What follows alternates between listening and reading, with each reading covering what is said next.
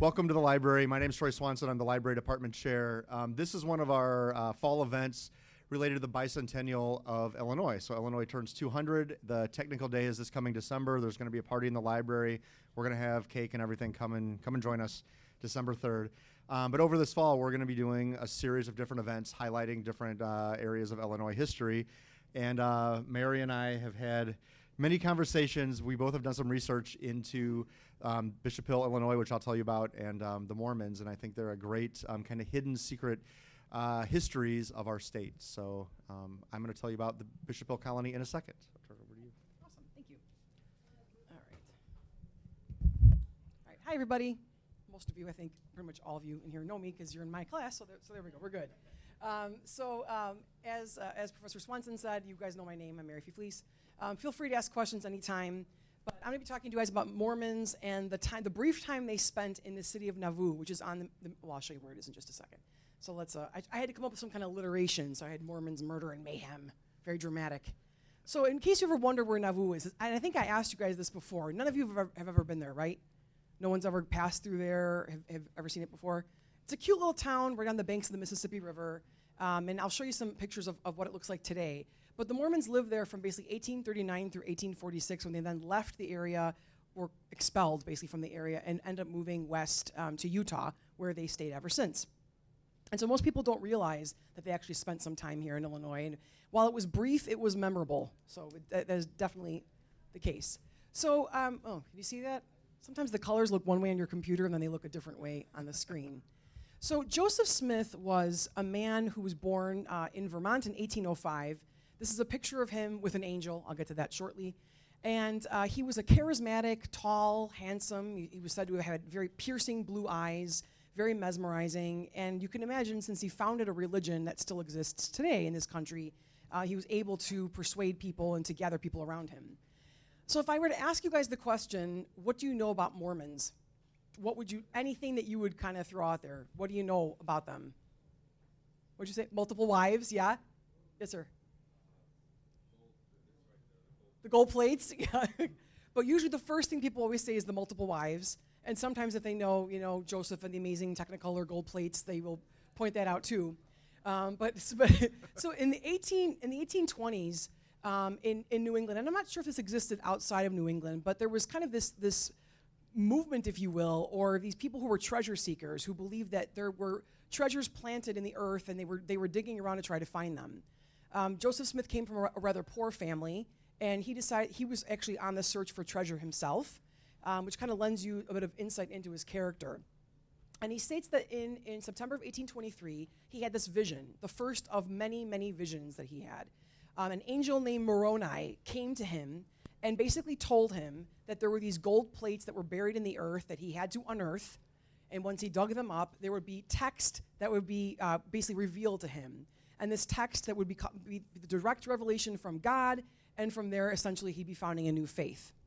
So he dug up the plates. Um, he, you know, they, they re- revealed to him, and then they disappeared for a while, and they came back again, and they disappeared for a while, and a few other people supposedly saw them, but um, they just kept disappearing, and eventually were never seen from again. And basically, Joseph Smith became the sole carrier of information from that was coming directly from God. Now, if you're detecting some skepticism in my voice, you probably are, because I, I try every time I talk about this not to be skeptic, skeptical, but I know it does come out. Um, and I think it's probably because, you know, when you think about it, this, was a, this is a distinctly American religion. So when you're talking about a guy digging up gold plates from the earth and God's word be, being revealed through him, um, it sounds a bit far fetched, maybe, to some of us, in the 1820s, perhaps. But is it really that different from, let's say, talking about Moses and the Ten Commandments, right? Or Noah and the ark, you know? Parting the Red Sea for Moses does sound a little bit far fetched. Um, and of course, I'm thinking of history of the world where I've got these 15, oops, 10 commandments. Um, so, I mean, is it any different? And maybe because it's so recent, um, it, we tend to be a little bit more skeptical of it, and perhaps with time, our opinions might change on that. We could touch more on that later if you'd like. Um, but as time goes on, by 1830, uh, Joseph Smith has written down enough of this of this information to collect it in this book, and he call, it's called the Book of Mormon. Now, what's interesting is, about it is that he was a poor dude, didn't have a lot of money, but had to come up with money in order to be able to publish it. So he tells one of his neighbors, who was a, a wealthier man, who had a farm near, his, near him, and said, you got to sell your farm, and the proceeds from your farm you have to give to me, and I'm going to use that money to publish the Book of Mormon. And the guy's like, ah, I don't know if I should. The wife's like, absolutely not. Don't, don't you dare do this. Um, but he does it anyway, and the wife ends up divorcing the guy. Um, and it's with that money that he ends up publishing the Book of Mormon. Now, Mark Twain call, famously called the Book of Mormon chloroform in print, which is kind of an interesting way of putting it, that it, something that kind of puts you to sleep or maybe kind of suffocates your mind or yeah, take, take, that, take from that what you will. But, um, but so he, so, but from there he gathers this following, and the amazing thing is how he gets more and more people to follow him. So he might start off with 20 people, then it goes to 100, then the by the next year he's got like 300, till basically by the time he's in Illinois, he's got 20,000 followers who are, are, are with him. So after he leaves, uh, uh, they're, they're on the road again a lot. So they leave New York and they end up in Kirtland, Ohio. Um, everywhere they're going, they tend to find themselves having some trouble with their neighbors. In this case, Joseph Smith got himself involved in some kind of shady business investments and end up having to de- declare bankruptcy and had creditors on him, like not too happy with him. And they were forced to flee Ohio. And, they, and then he told them that God willed it that they were supposed to now move to Independence, Missouri. They move out to Missouri, and basically, you know, they were the Mormons were anti-slavery, and they were also doing some business with the Native Americans. So, you know, put the two together, right? You know, if they're anti-slavery and they're trying to you know, work with the Native Americans, that's not good. And so they find themselves getting not just expelled, but for like the only time in American history, there's an extermination order basically issued against them by the governor of Missouri, who basically says, kill them all and the militia of about 3,000 Missourians heads out to, to kill them. And it's it, the, the picture that you're seeing there is from 1838, and uh, the, you know, the dates kind of overlap. 27th on mine, this is saying the 30th, but I, you know that's that, ha- that tends to happen in history sometimes. The dates get a little ba- based on when it happened and when people recorded it. But it's supposed to be in memory of the victims of, of Haun's Mill. You, oh, oops, I'm sorry. Went the wrong way. Sorry. Where's the little pointer thingy? Is it the this one? Uh, I think it's that green thing in the middle. Oh, duh the green thing that's right in front of me, that thing? There you go. There we go. So Haun's Mill, this was known as the Haun's Mill Massacre. And now Joseph Smith said, okay, God has willed it again. We got to move again. so now this time we're going to move ourselves off to Nauvoo. Talk, now, talk about religious freedom, right? Right, exactly. And what's interesting is, I'm glad you said that because religious freedom, you know, Joseph was not, even though we're, t- we're in this area of the early republic where, you know, democracy is flourishing all over the place, but not so much in the Mormon faith because he totally was like, if this was a theocracy, right? This is God's will. God's telling you to do this. I am the, the carrier of God's will. So if you don't follow along with me, eh, you're going to hell. Good luck. So um, they find themselves now living in Nauvoo. Now, this is a modern day picture of the city. Um, I'll talk at the end about how the Mormons have kind of been putting in some money to rebuild it. But the, the, the city was originally called Commerce, and he renamed it Nauvoo, and he said that that meant in Hebrew to be a city beautiful, which I don't know if that's true or not, but that's what he said. Um, and the Mormons lived there basically for that, for that period that we talked about, 38 to, to 46. Now, once again, um, they find them, he finds himself, well, before the trouble, he does quite well. And I'm sorry, can you guys see that in the back? I sometimes think that, is it pretty clear? Can you see the, what's in the circles there? Um, he acquires, you know, they're, they're a commune, right? They're, everyone's working together. And while much has been made of the fact that he, he picked up a lot of poor and disenfranchised people, there were some also rather, rather wealthy people who went along with what he, what he was doing and believed in his mission. And so they were, they were doing pretty well for themselves. Um, Nauvoo had an army, a privately owned army that had basically like, like 4,000 people in the army, which was larger than the size of the American army at the time. He was commander of it. Sometime around in the 1930s, he began to start wearing military, um, a military uniform that he just self-imposed that he started wearing this military uniform that and so basically, um, they were, he was very, very powerful. He makes a decision in, 18, in 1844 that he is going to run for the presidency of the United States. And uh, by this time, you know, there's some grumbling, right? This group comes in, they're kind of taking over the whole town, the whole state, even though they were given a charter by the state of Illinois. You know, other Illinoisans are not too crazy about the amount of power that, um, that Nauvoo, uh, that Joseph Smith is acquiring in Nauvoo. So he says he's going to run for the presidency, and his main platform is that basically he wants to release prisoners from jail. He wants to release them with the idea that they could be converted and they could be redeemed. Because also in the 1840s, this is a time of reform um, that we'll talk about eventually, um, where you know there was like pre, uh, re- rehabilitation and, and, a different take on the idea of what prison should mean and what it should look like. Uh, but imagine today if a politician was running on the platform of, I'm going to run for president and I'm going to free all the prisoners from prison, and that's my whole entire platform. Like, yay. So he lost, shockingly. He does not win the election. Um, but it's, it's, this is where the controversy comes in.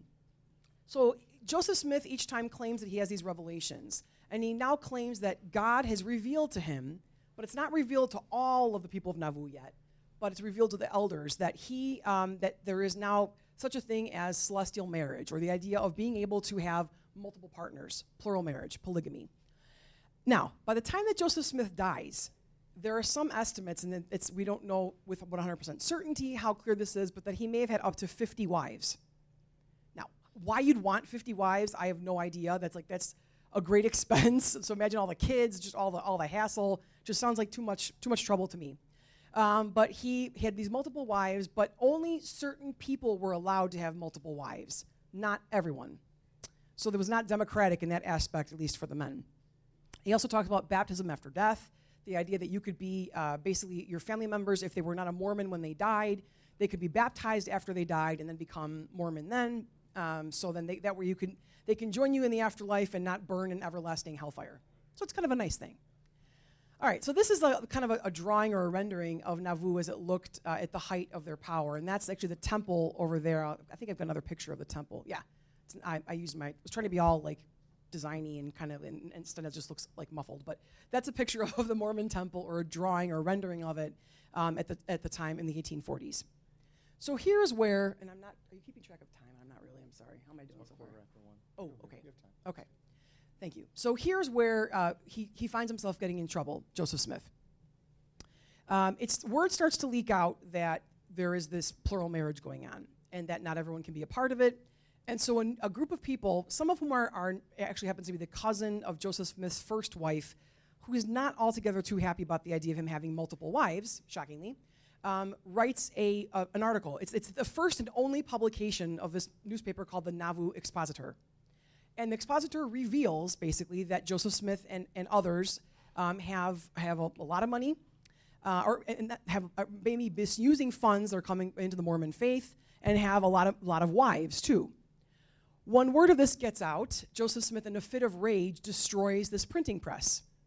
Now, we, we kind of, that whole idea of the First Amendment and that freedom of the press thing is kind of a big deal in this country. We tend to hold that to be pretty sacred. So the idea that somebody would, would, would destroy a printing press is, is not the best thing. Um, that actually also happens in, in Alton, Illinois, with, to a guy named Elijah Lovejoy, who's an abolitionist. So uh, Joseph Smith ends up getting arrested. And the governor of Illinois tells him, because there's talk about him actually leaving and not standing for the arrest and kind of taking off. The governor of Illinois persuades him to stay, and he ends up in a jail in Carthage, Illinois, which is kind of is right near Nauvoo. And while he's in jail, basically, a, a group of men break into the jail. He's with his brother and one other friend, um, and basically break themselves into the cell and starts and start shooting. Um, now he's armed. He and his brother and the friend are, are heavily armed, and they're, they're shooting back. But you know, when you have like 25 people versus three, it's not going to get you too far. So he's shot and basically falls out of the window, calling to God to save him as he's falling down to the ground. God didn't hear him, I guess, so because he ended up dying. Um, and just to make sure that he was dead, they end up shooting him multiple more times while he's on the ground to make sure that he is, in fact, indeed dead. So, um, right after this, the legislature, the state legislature of Illinois, ends up saying to once again to the Mormons, "You're you're out, get out," and they revoke the charter they had issu- issued them. So the story, and, and kind of like Troy will talk about with Bishop Hill, the story could have ended there. Um, you know, it very easily could have stopped in Nauvoo and not gone further. But what Joseph Smith had done was cultivate leadership to come after him. So his lieutenant was a guy by the name of Brigham Young. If you've ever, ever heard of Brigham Young University, it's named for him for a reason. And Brigham Young leads the Mormons out of Illinois now onto uh, a new path to um, Utah. What you're seeing here now is the rebuild of the temple that was uh, the original temple in the 1840s, uh, and as it looks today. It's beautiful. You see it from far away. It's, it's beautifully lit, and you can. It's Nauvoo has been actually restored as of the late 90s, early 2000s by money coming in from the Church of Latter day Saints, another name for the Mormon faith. Um, and, they're, and, they're, putting a lot of money back into the town to make it look like it did back then. That's why that picture I was showing you, uh, let's say this one, is actually because they rebuilt the town to look like it did. So they, they've been pouring massive funds into it. And what's interesting, one of the I found an article, and I, I have yet to follow up. I probably should. Um, that in the early 2000s, I think around 2003, um, the Mormon population had regrown there so much that they wanted to make uh, Nauvoo a dry town. So the, the people, in, the, in, in other words, no alcohol. So people in the neighboring towns who own bars are like, cha-ching, yes, this is great. That means that people from Nauvoo are going to come to us. Um, but people who own bars in Nauvoo are not going to be so happy with the idea of the, those bars closing. So once they leave, um, basically that, that story kind of remains, it's not buried, but it's not one of those maybe talked about portions of, of, of um, Mormon history because there's so much that happens afterwards once they get to Utah. So with that, I'm gonna I'll stop there and turn it over to Troy, and then we'll kind of we'll kind of pick up pick up afterwards. Cool. And as I do this, I also think it's interesting. Um, I grew up in Illinois. You know, we don't talk about that No. time of our history either because it doesn't necessarily make us as Illinoisians look that great chasing out a religion No. That we disagree with. Okay. Okay. Uh, let me get the clicker. Okay. Okay, so let me tell you about uh, Bishop Hill, Illinois. It was a colony uh, founded in 1846 and it dissolved in 1860. There's still a town of Bishop Hill. Um, I'll show you where that is in a, in a second. It's a historic site you can go visit. Um, just kind of the quick, big picture overview. Why do we care about Bishop Hill, Illinois? It was a foothold, um, especially for Swedish American immigration um, in the 1840s, and connecting from Western Illinois up even into Minnesota, across into Nebraska. There was a time period in Sweden where it was mostly an agrarian um, society, so people lived by growing crops, right? But it was a very rocky, mountainous country. And so at the same time as people were starting to live longer, the land wasn't getting bigger, so they had all these people around. And there was a major uh, migration of Swedes, Norwegians, um, to uh, Illinois and across the United States. So um, one of the, the biggest things they did is when they came here and established their colony, they sent letters uh, back to Sweden talking about how great it was. So if you imagine, I don't know how many of you travel in Western Illinois, but we grow up kind of used to the flat rolling hills. It's like naturally irrigated. It's land that was carved from glaciers. It's some of the richest farmland in the world. You take a seed, you throw it out there, the thing grows. That's not how most of the world tends to work with agri- agriculture, right? There's a lot of work. You got to irrigate, you got to move water. Northern Illinois, it's super easy. So they came here and they're like, this stuff grows itself. This is fantastic. And they sent right. So they sent they sent letters home, and many people came over. So especially if you're in like the Moline, Rock Island, uh, you know, area, there's tons of folks that are still with uh, Swedish last names. My last name is Troy Swanson. That's where I grew up. So Swanson is a Swedish last name. So that's where my interest in this um, kind of comes from, even though my family was not from Bishop Hill. Um, at the same time in Western Illinois, I, I think it's worth mentioning that in the 1830s, the Black Hawk War had happened, right? So the United States government had decided that all these Native Americans living on this land, they, they don't need to be here anymore. We're going to sweep them out. And uh, Chief Black Hawk led a revolt against that. So he was um, a Sauk leader, lived in uh, a village on the Mississippi River where Rock Island is today, and they had settlements and um, paths across northern Illinois. Um, it was a, a big, um, you know, culture that was just pushed out of northern Illinois. So when the Mormons show up, when Bishop Hill shows up, everyone's like, "Oh, look at this virgin prairie that no one has ever lived on." It's like, no, we just kicked all those people out, and now there's this land that speculators bought that was great farmland in what's today Henry County in western Illinois, um, and people ended up not wanting to move there. So this land that was held, and so there was this open area that's where Bishop Hill decided the Swedes decided to settle. Um, but it so they brought in um, tons of people. Uh, f- established farming caused this migration to this area and really sparked a mass immigration to that side of our state. Um, so that's where it is. It's really not. We always say it's southern Illinois. It's not. It's really like two hours dead west. It's right. Um, I don't know, 10, 15, uh, probably 20 miles south of Interstate 80, 30 miles from the Mississippi River. So if you just keep driving that way, you'll get pretty close to it. Um, it's it's actually very cute right now these days. If uh, nice restaurants, um, historic sites, museums. So if that's your kind of thing, want to go for a little drive across uh, the open land, uh, it's it's worth going out there. So I don't I get in trouble for my mom for not stopping by home if I um, go out there. So she's probably going to watch this video on YouTube later, so I get in trouble. Um, so just before the Swedes migrated to Illinois, um, the Swedish Lutheran Church was a arm of the government essentially. So to be basically counted as a citizen, you had to be baptized, you had a communion, you had to go to, you had to go to church. there were these movements um, across Europe that were breaking away from this strict religious views, and they the it, there's a, and there's a number of these. Um, and the basic premise was I do not need a minister to have a relationship with God. I can communicate directly with God, and I it's and it was even to the point where like you couldn't have a religious service in your home um, without having a, a, a Lutheran pastor um, present. Um, and, and I'm really not a historian of that, so I want to be careful. Like, there's all kinds of things you can read and learn more, so don't just take my word for it. Please, please research. Um, so there was a guy named Eric Jansen who decided that uh, God had spoken to him. He had fallen down in a field, a kind of a very similar story, had a revelation that he was a new prophet from God, and that we did not have to wait until um, we died to receive the benefits of heaven, but that we could have the benefits of heaven now um, if only we believed. And so he started preaching this and it was really compelling to a lot of people that um, actually across different classes, but especially folks that didn't have a lot of hope um, in a lot of uh, different areas. So they, they broke away um, from the, the Lutheran Church. And as you might imagine, the Lutheran Church officials didn't like that very much. And in fact, um, there was a lot of controversy. Families were broken up. Uh, the, the Eric Jansen's followers burnt um, books in different cities.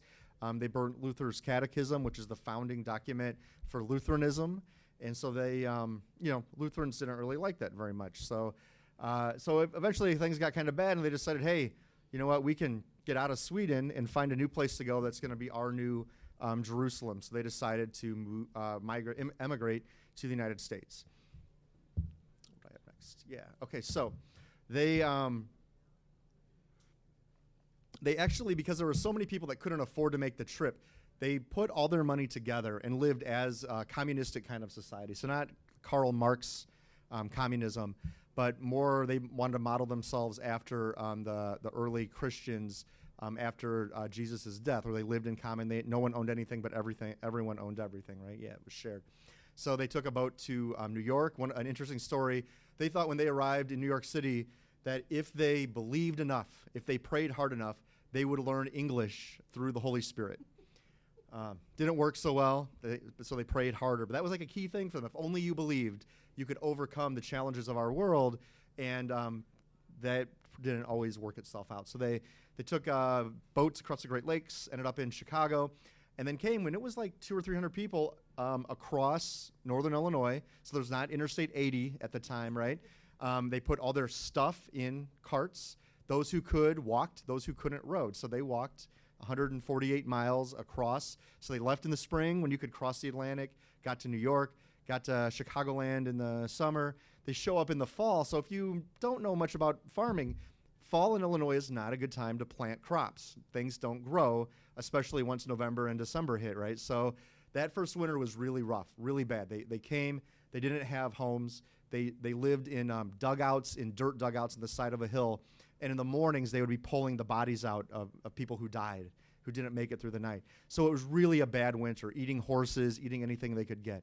And that's a very common kind of story um, in the 1800s of folks coming to the united states because you have to make that trip through the winter and they show up without much money without much food.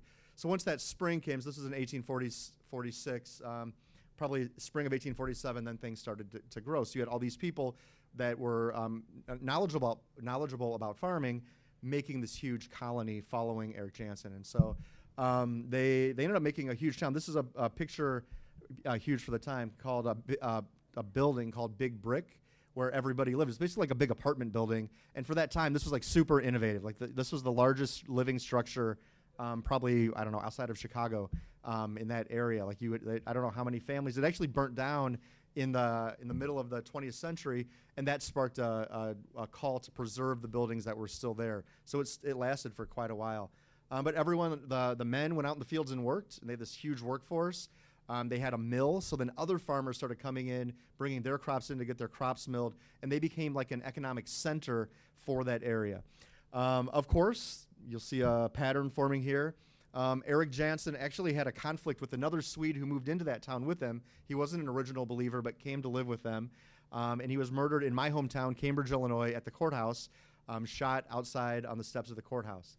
So now they had this moment of panic, right? Their prophet had died. Oh, and by the way, um, they didn't bury him for three days. They let him sit on the altar for three days. So, for those of you that know your um, Christian uh, history, Um, Jesus rose after three days. It's quite embarrassing to bury your prophet, and then three days later, he's knocking on the c- casket trying to get out. So I just wanted to be sure we're not going to stick this guy in the ground until we know he's not coming back. And, and he didn't come back, and they buried him.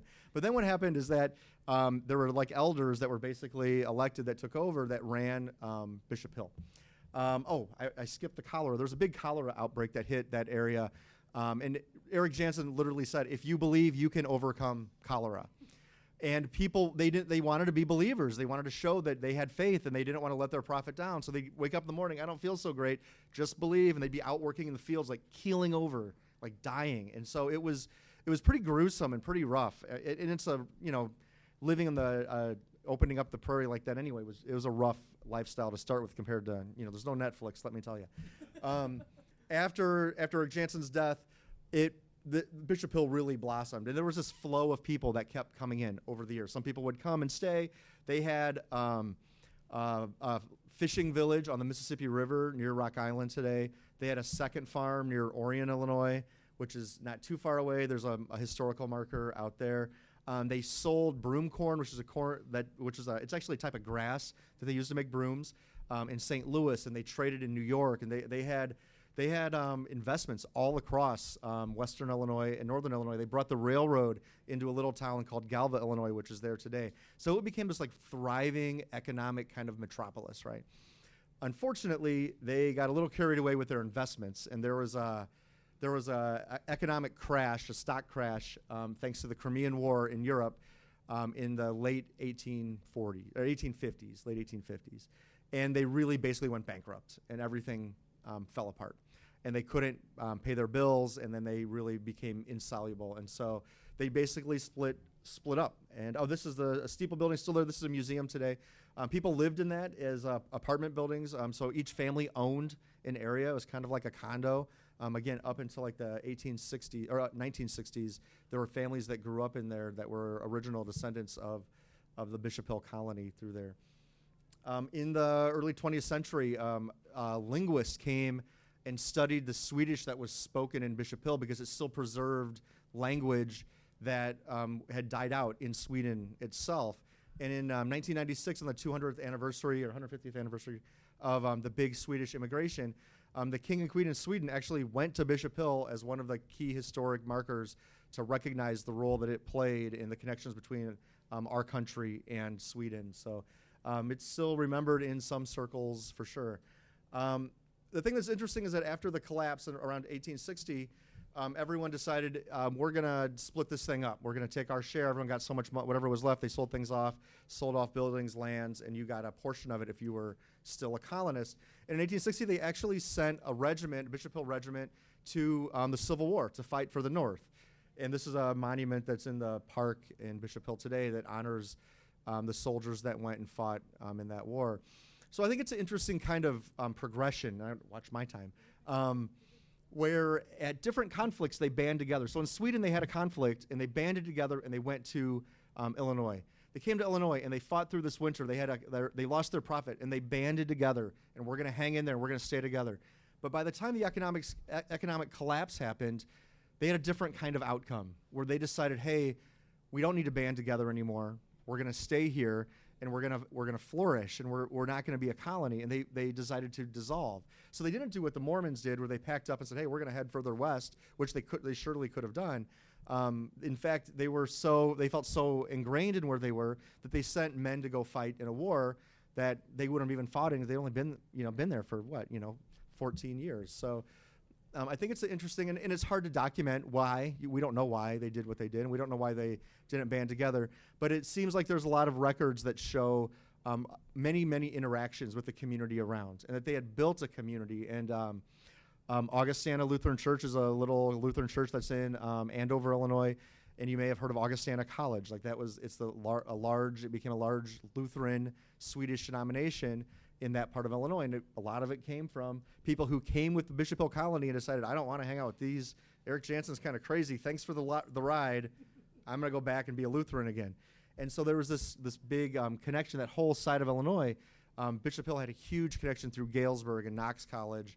Um, uh, settling that. And so I'm, i think it's an interesting story of, of assimilation, Americanization, and um, building up community. And, and it's, it's hard to, to get all that set, um, but it's, it's a, a pattern that gets broken for sure. And it's a good contrast with uh, Nauvoo. Yeah, thank, thank you. So we still have some time. You want to talk? Yeah, want- like any? qu- Yeah, should we do questions now? Yeah, does anybody ha- does anybody have any questions? Yeah, please. Here, Here, wait, let me give you- I can do it. Got it. Hi, my name is Kip Kozad. I work at the college. Some of you may know me. Um, couple points. Uh, the reason that I came here is I, I have this kind of weird connection with Mormons, and it's n- I'm not a Mormon myself, but um, my grandfather was, or my great great grandfather was from Nauvoo, and he was a wagon maker, and he wa- made a lot of the wagons that the Mormons took when they when they went out. Yeah, they hired him to do that. So that's one connection.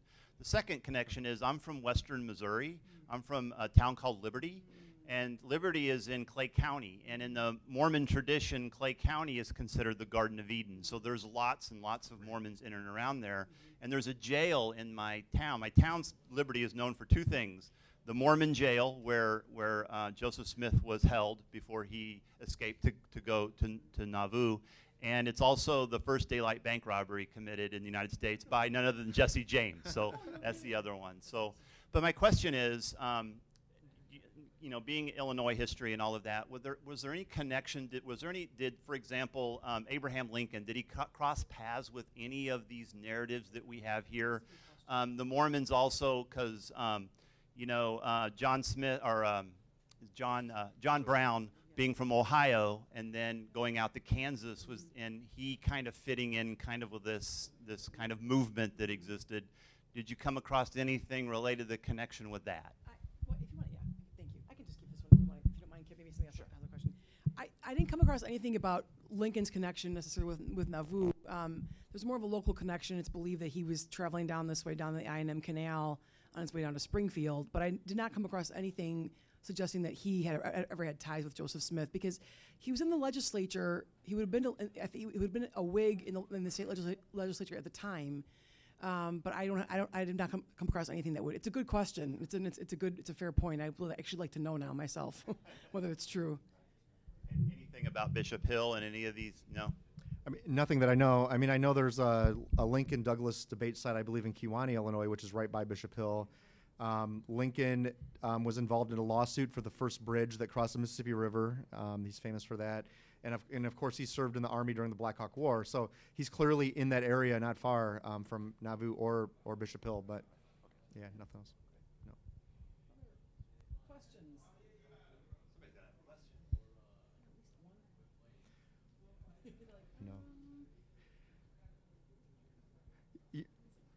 Yeah, well, I, will I'll give us a little push. That I think an interesting thing that I always think about with with Bishop Hill and the, the immigration history is it's still there's still so many stories like immigration is such a hot topic right now, right?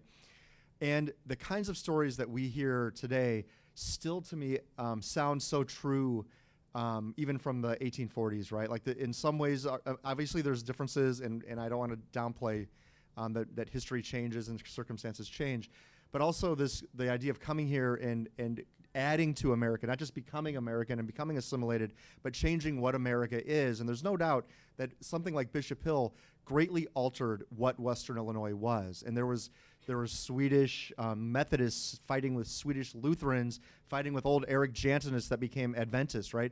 And all still in Swedish, out there yelling at each other, right? And and we don't talk about that very much because it's sometimes it's not very pleasant. Sometimes people um, were not very nice, um, but but also there's still these stories of, of struggle and understanding each other and re- recognizing what America could become. And I, I still think those stories play out today. And I think that studying this kind of history um, teaches us that when we look back and look at now, we look at then through our, our lens now, which um, is still relevant. Yeah. Um, while we were on the, same uh, same section, you said something I wanted to pick up on um, immigration. Oh yeah. So we were just talking about this. Uh, sorry, I, you know I, I'm Dory from Finding Nemo, so I lose my train of thought sometimes. So we were just talking about this on on Monday actually about immigration. We were talking about the, we're going backwards with American history with this class. So we were covering the 1850s and we were talking about the Know Nothing Party and this idea of this anti-immigration wave. And I think that kind of also fits, even though the Mormons were not necessarily immigrants from another country they were of- uh, they were of a different faith, right? And we were talking about that, how you know how does America react when someone of a different faith kind of comes along? Um, and it, I didn't get into some of the other stuff about, about Mormonism, but Joseph Smith, you know, claimed that this was these were one of the lost tribes of Israel, um, and that they were, they were seeking a new Jerusalem. You know, I- I- everywhere he went, he's like, okay, it's not in Ohio, but it's in Missouri now, and then it's not in Missouri. Well, maybe it's in Illinois. Um, so this narrative of this idea of, of them being unwelcome and almost like a pariah because they were different and because they were powerful. You know, it's easy to like to like someone, but if they're powerful too, then they become a little bit more dangerous. Um, so it, definitely, even though why they were while they were not immigrants, um, that their differences definitely made them suspect. Um, and I don't think Joseph Smith helped it too much with some of the things that he did, like the idea of, you know, I'm going to run for president and have an army that's bigger than that of the United States of America, and you know all that stuff. But everywhere they went, they were kind of pushed out violently. I didn't mention that in um, leaving Ohio, um, he was tarred and feathered at one point, and we'll, we'll talk about that when we get to the revolution more. But it's literally pouring hot tar on someone, which could have killed somebody depending on the circumstance, and then putting feathers on them to kind of resemble that of a, of a chicken. Um, but this was uh, it was there was definitely violence. They, they were provoking violence, no doubt. Yeah, and that's There's- also. let me. Oh, go ahead. Oh, I was going to say there's a question. Yeah, go ahead, go ahead, yeah. Sorry, Kip, I didn't mean to cut you off. Okay, so my question is, um, did the Mormon faith faith ever leave America, or like if it didn't, then what might have affected that? That's a really good question. So I'm not an expert on Mormonism, but I will tell you that they are awesome at sending people out. That's a, as a matter of fact, it's part of being a Mormon. And I forgot what the, the term is for it is, but you take a, basically a year, is it two years, where you're basically supposed to go out and process missions. Yeah, duh, I should have we're- you're, expected, you're expected to be out and proselytize to try to convert people, and, and so they, they travel all over the world. And Mormons, it's it's so interesting how powerful they've become in such a short time, right? You know, this this faith starts in the 1820s, and you had a guy who was running for president in 2012 as it would have been the first Mormon president, Mitt Romney. Um, and there, there a lot of members of Congress, big members of Congress, are Mormons. So yeah, their influence does extend. It may not be to the extent of some other Protestant faiths, but it definitely is is worldwide. That's their mission is to tr- is to convert people worldwide. So very good question. Other questions? Oh, sorry. Um, I was just going to, maybe you guys could share the connection in the 1840s, 1850s of the Second Great Awakening, yeah. along with utopianism, which is kind of a connection between the two. Yeah, yeah, yeah. No, no, you're no, you're good. You keep going. You're totally fine. No, you're good. Yeah, this, and we haven't we haven't gotten to this yet. Oh, is there another? Is there a question back there? Oh, I can get the question first if you want, and then go back to or, or, or while he's. So um, the idea of a, you know this utopian community, right? Bishop Hill was kind of this idea of this this perfect commune essentially, and so people were seeking out this. th- and when we talk about the Second Great Awakening, we'll talk about kind of what what started this religious revival, but definitely Mormonism is part of that because that was beginning even like in the 1820s. There was this, kind this religious fervor, and that kind of I think is allows um, Joseph Smith to accumulate so many people to follow him because he promised this idea of such a this, this perfect world. If you only obeyed God's commandment, this perfect world will exist. So yeah, good question. Thank you. And I think also, just real quick, the idea of utopianism in, Illinois, in not- not just in Illinois, Yeah. but across the United States is a big um, theme. So, like the Amana colonies in Iowa is another example where we have this quote unquote open, unused land, which is never true, um, where we're going to find our new Jerusalem. And there's a whole string of, of communities like that. As the, the Shakers. frontier, yes, as the frontier moved west, you can find people going just across the frontier to build their new religious homes. So. Uh, hi. Hi. So, um, and regarding the Mormons, uh, when they they originated in uh, New York, correct? Palmyra. Yeah. All right. So, uh, did their ideals because of the what was it Great Awakening Mm-hmm. movement? Um, is that what really clashed with like the the people of New York? Ah. Is why they left New York in the first place? Is because of those ideals, those uh, of being uh, you know reintegrated into society at Mhm. the time with uh, regarding Christianity and religion. Those are that's a great question as well, um, and and it's not really their religious beliefs. I mean, the polygamy in Illinois turned off a lot of people. There's no doubt about it. It just kind of confirmed their worst fears that they had about this Mormon faith. Um, but a lot of it had usually had to do with like business. you know, they, they made a lot of enemies because they, they did they did do usually did do pretty well um, commercially. They traded, um, but now in the case of Ohio, it, he invested some money, some of the Mormon money, in some not so good ventures, and they ended up having to declare bankruptcy and had a lot of creditors on their tail, and that's when he had to kind of leave town. So I think that that the religious values, and again, the differences I'm sure exacerbated other problems, but it usually tended to be this fear of how powerful this community was going to become because everywhere they went, they were they made a splash, you know, quickly. So, um, so I would argue that had more more to do with it than anything else. But the the religious values also did play a role, no doubt. or became an excuse. Yeah, right. I mean the and I don't. This is again. I'm, this is not my area either. You may know better than me, Mary, but you know the charter that they got from the state of Illinois gave a lot of autonomy to Joseph Smith. Like they mm-hmm. almost like carved out their own mini state Yeah. within Illinois. And so like our municipal governments now. So if you live in Palos Hills or or whichever community.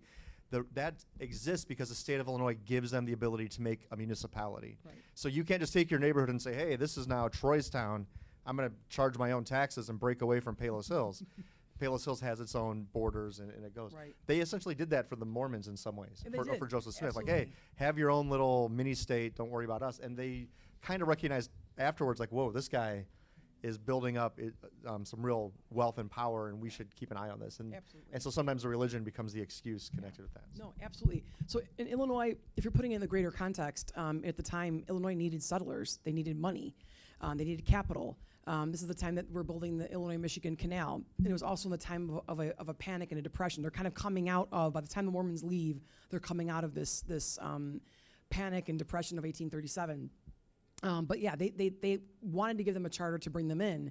But then when they saw just how powerful, again, that army, that army being so powerful, him becoming so such an just an autocrat basically um, definitely left some Illinoisans feeling very uneasy about it. Um, but it's interesting how, and I, I want to look more into the idea of, of why the, go- the the story of the governor persuading him to stay because Joseph Smith kind of had, had had this feeling because he gets on a horse. The story is he gets on a horse and he's like, okay, I'm out of here. I'm I'm heading for Wisconsin. See ya. And that something basically compels him to turn around and to come back to to um, to Carthage.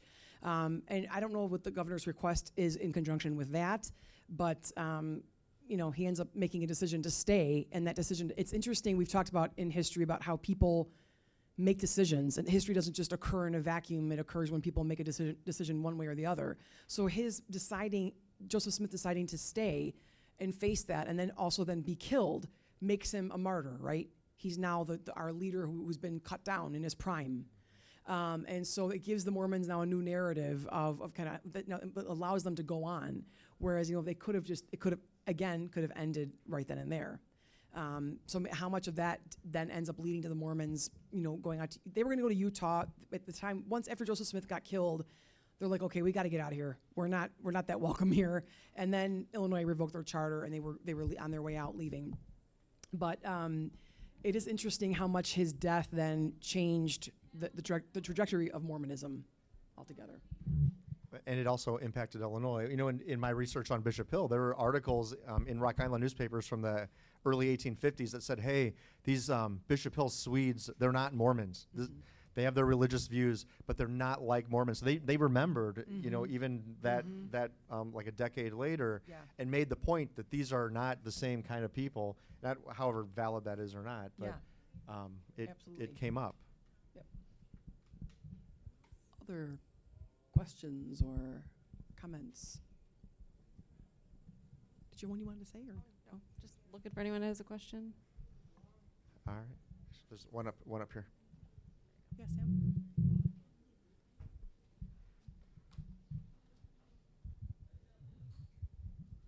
Hi. Um, would you uh, say that the uh, Mormons' religion took on like an extreme, uh, uh, what's it called, an extreme path for um, uh, like how badly they wanted to uh, grow their empire? Um, so the, the idea of like the a hardline ideology with like retur- with regards to like the polygamy, or just the idea, or do you mean something else? Like I mean, like um, how far did they like take it to like have people um s- side with them basically? Oh, okay.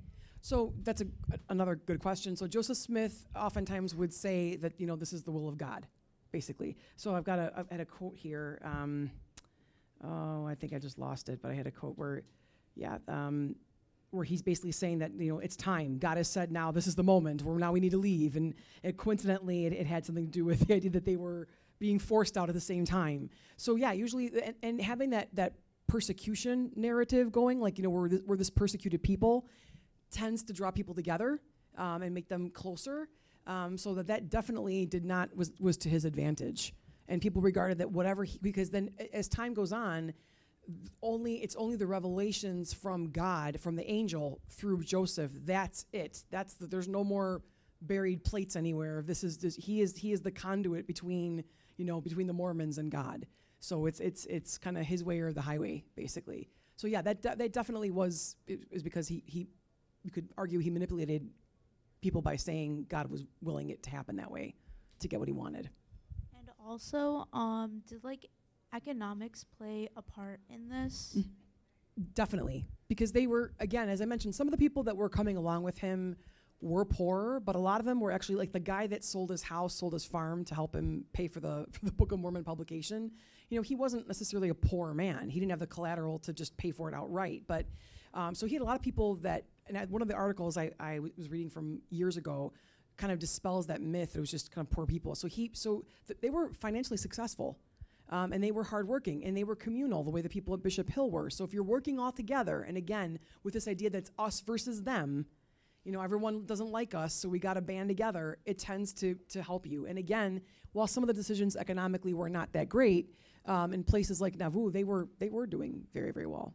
So it, you could maybe argue that it was his own um, hubris or his own, you know, um, well, that- yeah, hubris that basically led him to the idea that, that now he's, he could he has the right to take 50 wives and have children with all of them. And again, that just the thought of that just gives me a headache. But thank Okay, you, Thank you. thank you.